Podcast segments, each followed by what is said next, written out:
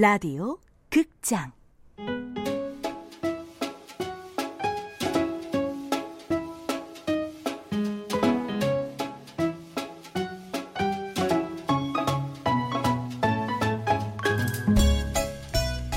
오지의 의류 수거함.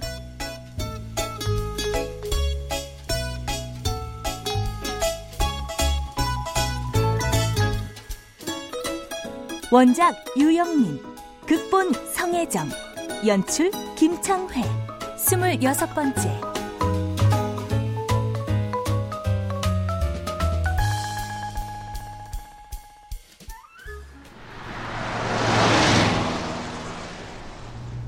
그 노숙자 양반.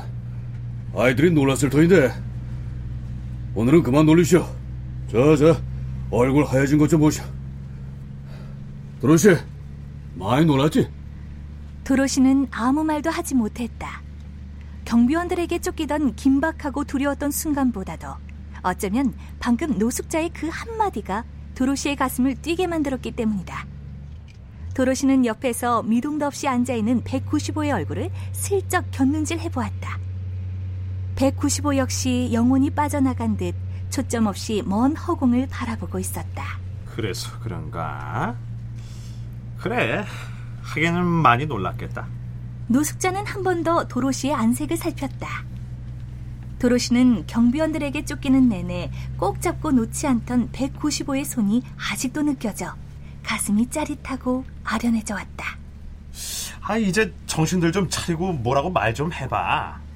그때까지 아무 말도 없이 넋이 나간 듯 허공만 바라보고 앉아있던 도로시와 195에게 노숙자는 잠 깨우듯 말을 걸었다. 아이, 근데 어떻게 된 거예요? 우리 사정은 어떻게 알고 오신 거예요? 아 마마님이랑 마 사장님이 전화했었더래서 빨리 그쪽으로 가보라고 네, 그랬구나.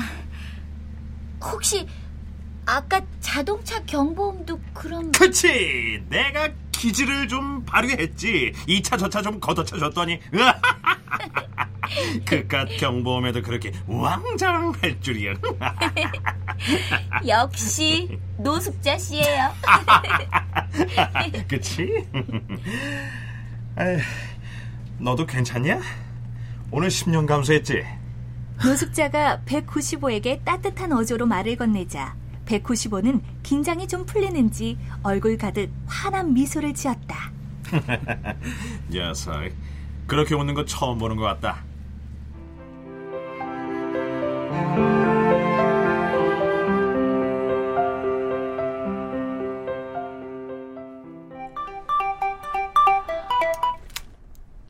마녀님. 네, 괜찮아요. 오늘이요? 네. 마녀에게서 온 전화였다. 며칠 전 에메랄드 빌리지에서 수거된 옷들을 처분하기 위해 오늘 저녁 마녀네 옷집에서 모임을 갖겠다는 소식이었다. 마녀님한테 전화 온 걸 보면 내 전화기가 고장난 건 아닌데. 도로시는 누군가의 전화를 기다리는 듯 오전 내내 전화기만 들여다봤다. 도로시는 며칠 전 에메랄드 빌리지 의류 수거함 털이 작전 중 일어났던 일들을 몇 번이고 떠올리고 있었다. 아직도 눈만 감으면 그때 일들이 머릿속에서 생생히 펼쳐졌다. 이러다가 잡히겠어! 내가 경비원들을 막을 테니까 너라서 도망가. 뭐? 도망가라고. 아, 안 돼! 너 없이 나 혼자 갈 수는 없어! 그때쯤이었을 것이다. 도로시가 195의 손을 잡은 것은 그리고 195 역시 도로시의 손을 꼭 잡아준 것은 문자 메시지 수신음에 놀란 도로시는 가슴이 두근거렸다. 누구지? 도로시는 조심스럽게 메시지의 내용을 살펴보았다. 노숙자 씨랑 손술에 찾아왔다. 도로시 넌 옷집으로 바로 오면 돼. 뭐야? 이젠 지 멋대로잖아? 치! 도로시는 그렇게 투덜거려 봤지만 기분이 좋은 건 숨길 수 없었다.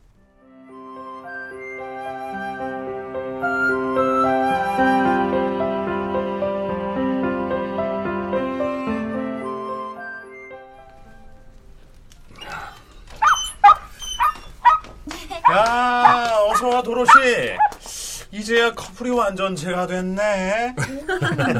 무슨 말씀이세요? 커플이라뇨. 아, 노숙자 씨가 그날부터 두 사람을 구루마와 날 살려라 어, 커플이라고 부르지 않겠어? 유치하게. 뭐 그게 싫으면 36개 주랭난 커플은 어때? 내게 더 낫지? 어느 게 더 나아? 도찐 개찐. 근데 제가 제일 늦은 거예요? 마마님은요? 도로시는 소파에 둘러앉은 멤버들의 얼굴을 하나하나 훑어보다가 195와 눈이 마주치자 자기도 모르게 휙 고개를 돌렸다. 음, 오늘 몸이 좀 안 좋으시다고. 아, 네. 자, 우선 다들 아시다시피 지난번에 에메랄드 빌리지 의류 수거함 작전은 그 정도면 대성공이었던 것 같아요. 수고들 하셨고요. 어, 이제 이것들을 어떻게 돈으로 바꾸는가 하는 것인데. 마녀는 모서리를 중심으로 벽 두 개에 가득 쌓아 올린 전리품들을 가리켰다. 도로시와 195가 수거한 옷들도 군데군데 눈에 띄었다. 이 많은 것들을 어떻게 처분하죠? 음, 일단 명품들은 우리 가게 손님들이 사가질 않을 거야. 그 가격을 주고 살 사람들이 우리 가게를 찾을 이유가 없지. 아이, 그럼 좋은 방법이 있습니까? 명품만 취급하는 중고상한테 넘겨야죠. 이따가 한 사람이 이곳으로 오기로 했어요. 역시 마 사장님은 사업가 수단을 타고나셨네요. 칭찬하신 거죠? 아 이 참, 이 칭찬을 해도 뭐라 그러네.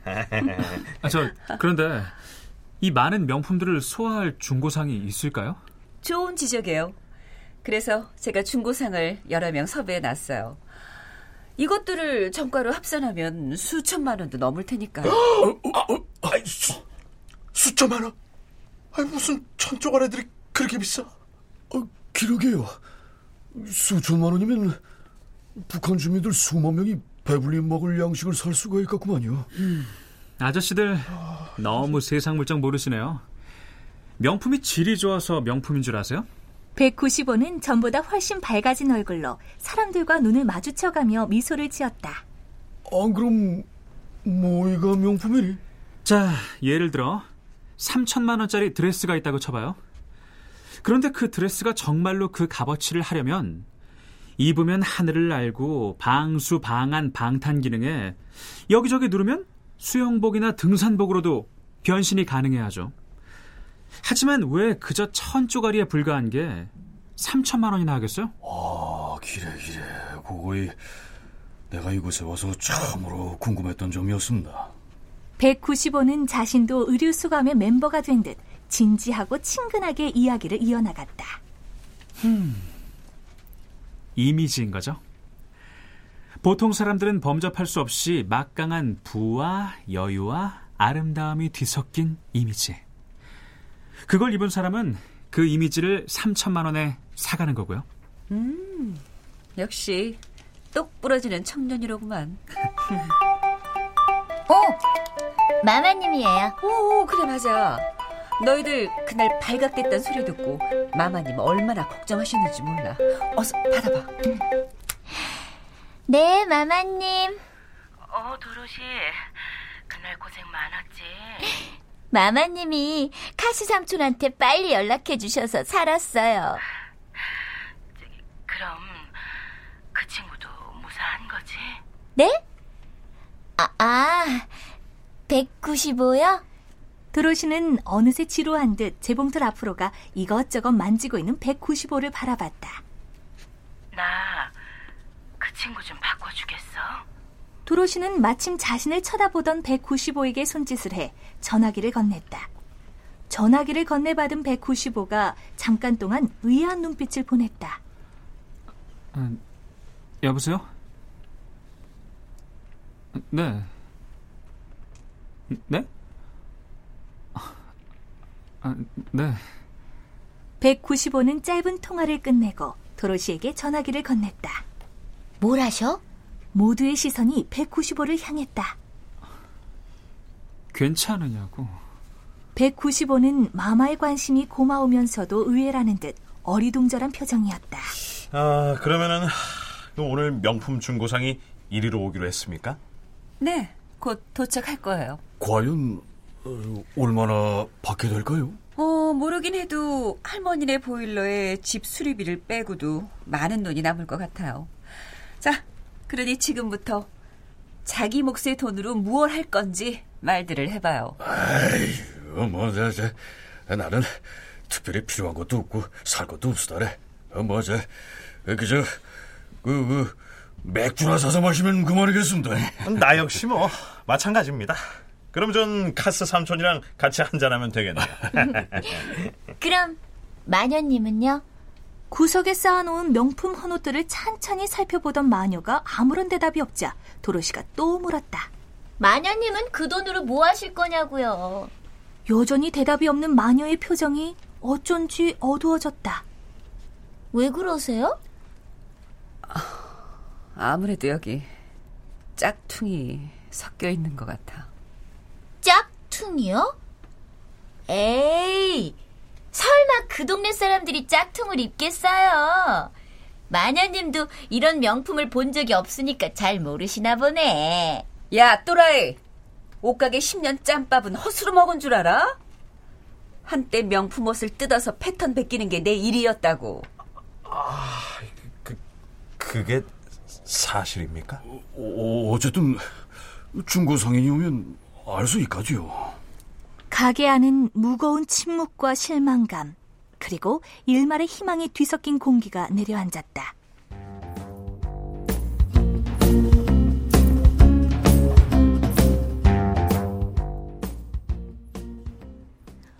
얼마간 시간이 흐른 뒤 회색 점퍼를 입은 남자가 가게에 들어서자 멤버들은 숨을 죽인 채 그를 맞이하고 있었다.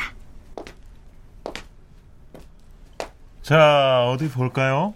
명동에서 명품 중고샵을 운영한다는 그 감정사는 전리품이 쌓인 벽 쪽으로 다가갔다. 가게에 모인 멤버들은 숨을 죽인 채 꼼짝없이 앉아 그의 일거수 일투족을 놓치지 않았다. 표정에서는 아무것도 읽을 수 없는 그의 행동 하나하나까지도 멤버들은 눈여겨보았다. 잠시 후 남자가 마녀에게 시선을 던졌다. 아, 대부분이 가짜네요. 마녀는 짐작했던 일이지만 막상 결과가 나와보니 더 착잡한 듯 고개를 푹 숙였다. 정말 가짜예요? 네, 그래요. 이미테이션입니다. 한결같이 얼빠진 표정의 멤버들 앞에서 남자는 루이비통 백 하나를 들어보였다.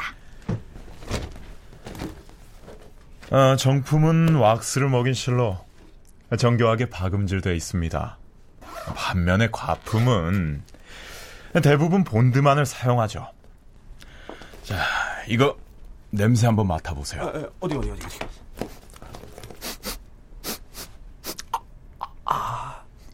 남자가 내민 가방 속에 코를 들이댔던 노숙자가 얼굴을 찡그렸다. 남자는 이어 원피스를 하나 집어들더니 하단 옆구리에 있는 라벨을 멤버들에게 보여주었다. 미소니 제품의 라벨은 특유의 브라운 색감을 갖고 있습니다. 어, 이것처럼 이렇게 진한 색이 아니에요. 멤버들의 한숨 소리가 작게 새어나왔다. 이 베르사체 옷도 수입처에 라벨이 없네요. 크리스찬 디올의 경우 목 부분 라벨에 반드시 원산지 표시가 되어 있습니다만 여기에는 없고요. 또 이 샤넬 백은 안쪽 고유번호 라벨 그 라벨이 없습니다. 짝퉁입니다. 에메랄드 빌리지의 의류 수검에서 나온 옷들은 대부분 가짜였다. 몇 개의 진품도 있었지만 그것들은 값이 비싸지 않은 브랜드이거나 낡아서 상품 가치가 떨어지는 것들이었다. 남자가 떠난 뒤 가게 안은 사막 한가운데처럼 정막이 이어졌고 누구도 입을 열지 않았다. 멤버들은 기껏해야 구석에서 놀고 있는 토토와 봉자의 움직임만을 시선으로 쫓을 뿐이었다. 그때 갑자기 195가 웃음을 터뜨렸다.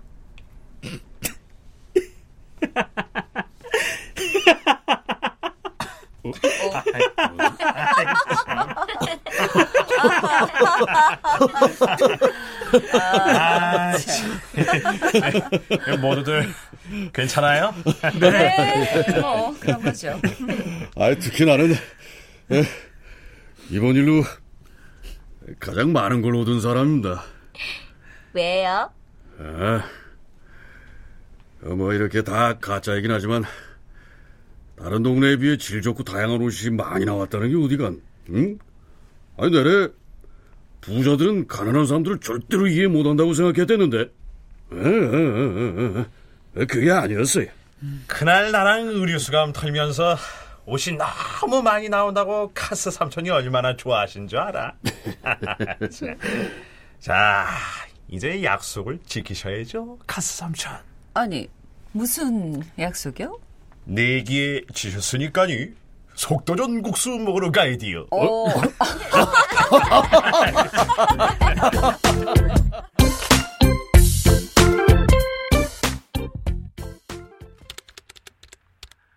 오랜만입니다. 제시카 알바니까님. 이 카페는 물풀의 나무님과 저만 남은 건가요? 제시카 알바니까님은 이 카페에 들어왔을 때와 지금이 변함 없으신가요? 무슨 말씀이세요? 물풀의 나무님은 그렇지 않다는 건가요? 잘 모르겠습니다. 약속했던 석 달이 다 지난다 해도 거사 계획은 미정입니다. 그러니 저더러 탈퇴하고 다른 자살 카페 찾아보라고요? 저는 이 카페의 운영자로서 자격 미달입니다. 왜죠? 확신이 사라져가고 있어요. 물풀의 나무님은 솔직하시군요. 저는 자살 카페를 수없이 가입해 봤답니다. 이럴 때 대부분은 그냥 카페를 폐쇄하죠. 제시카 알바니까님이 자살 카페를 수없이 가입해 활동해 오신 이유는 뭔가요? 그 전에 알고 싶은 게 있어요. 물풀의 나무님은 살고 싶으세요? 죽고 싶으세요? 잘 모르겠습니다. 이젠 모든 것이 혼란스러워요. 그동안 죽기만을 위해 살아왔는데 이젠 정말 모르겠습니다. 물풀의 나무님이 좀 더 확실해질 때까지 저도 당신의 질문에 대답할 수 없습니다. 그럼 그동안 195에게 찾아온 변화는 도로시를 만났다는 것 외엔 별게 없었다. 일주일에 한두 번 밤에 의류 수감을 함께 터는 일은 낮에 자고 밤에 노는 195의 일상에 큰 변화를 준 일이 아니었다. 하지만 그럼에도 불구하고 195는 확실히 달라져 있었다. 도로시를 만나는 일이 날마다 기다려질 줄은 그도 미처 알지 못했다.